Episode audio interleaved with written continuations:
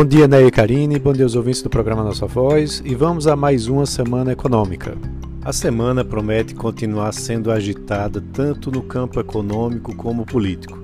Vale lembrar que na semana passada o Ibovespa teve uma queda de 7,28% por conta dos riscos fiscais que estão é, no radar né, e ameaçando bastante as contas do país, tanto nesse ano como no próximo. Então a gente vai ter aí uma expectativa em relação ao desenrolar, principalmente da PEC dos precatórios e do Auxílio eh, Brasil. Ao mesmo tempo, teremos divulgações importantes de inflação, emprego e dos dados dos resultados trimestrais das empresas brasileiras. O drible que foi dado aí no teto de gastos para conseguir elevar o valor do Auxílio Brasil, é, que é o antigo Bolsa Família, de 190 reais para 400 reais, fez com que muitos economistas elevassem as projeções para a próxima reunião do Comitê de Política Monetária do Banco Central, que também vai acontecer essa semana, iniciando na terça e se encerrando na quarta. Há um movimento generalizado de instituições revisando suas projeções para a Selic para esse ano e para o ano que vem. Antes havia um consenso de que a Selic iria aumentar em um ponto percentual para 7,25% nessa reunião dessa semana. A aposta agora é que a alta seja de 1,25 a 1,5 ponto percentual. E para o ano que vem já há estimativas de algumas instituições para que a Selic fique entre 10 e 11%. Isso com o intuito de conter a inflação. Na terça-feira será divulgada a inflação é, medida pelo IPCA 15, já que estava falando, estávamos falando sobre ela, referente ao mês de outubro. A projeção é de que a alta seja um pouco abaixo de 1%, né, mantendo a taxa acumulada em 12 meses em 10%. É, também teremos é, pressões aí por parte dos preços administrados, como a energia elétrica, gasolina e também GLP. Já nos preços livres, os itens industriais, principalmente é, no grupo transportes, como veículos novos e usados, alimentação em casa é, e também nos serviços, deve haver pressão para que você tenha um IPCA 15 mais elevado.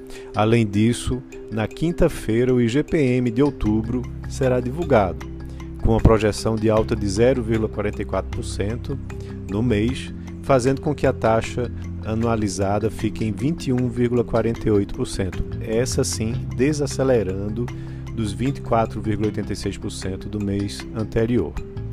É, teremos resultados do mercado de trabalho já na terça-feira com a divulgação do CAGED de setembro, onde deve se manter aquela uh, expectativa de criação de vagas uh, de empregos formais em linha com os números apresentados nos meses de julho e agosto, na casa dos 300 mil.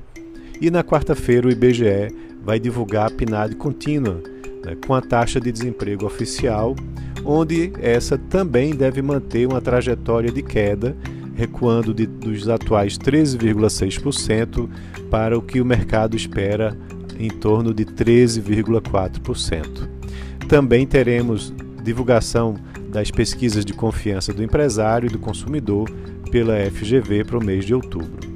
Com relação à questão fiscal, o Tesouro Nacional vai divulgar na quarta-feira o resultado do governo central é, para o mês de setembro, com expectativa de saldo zero.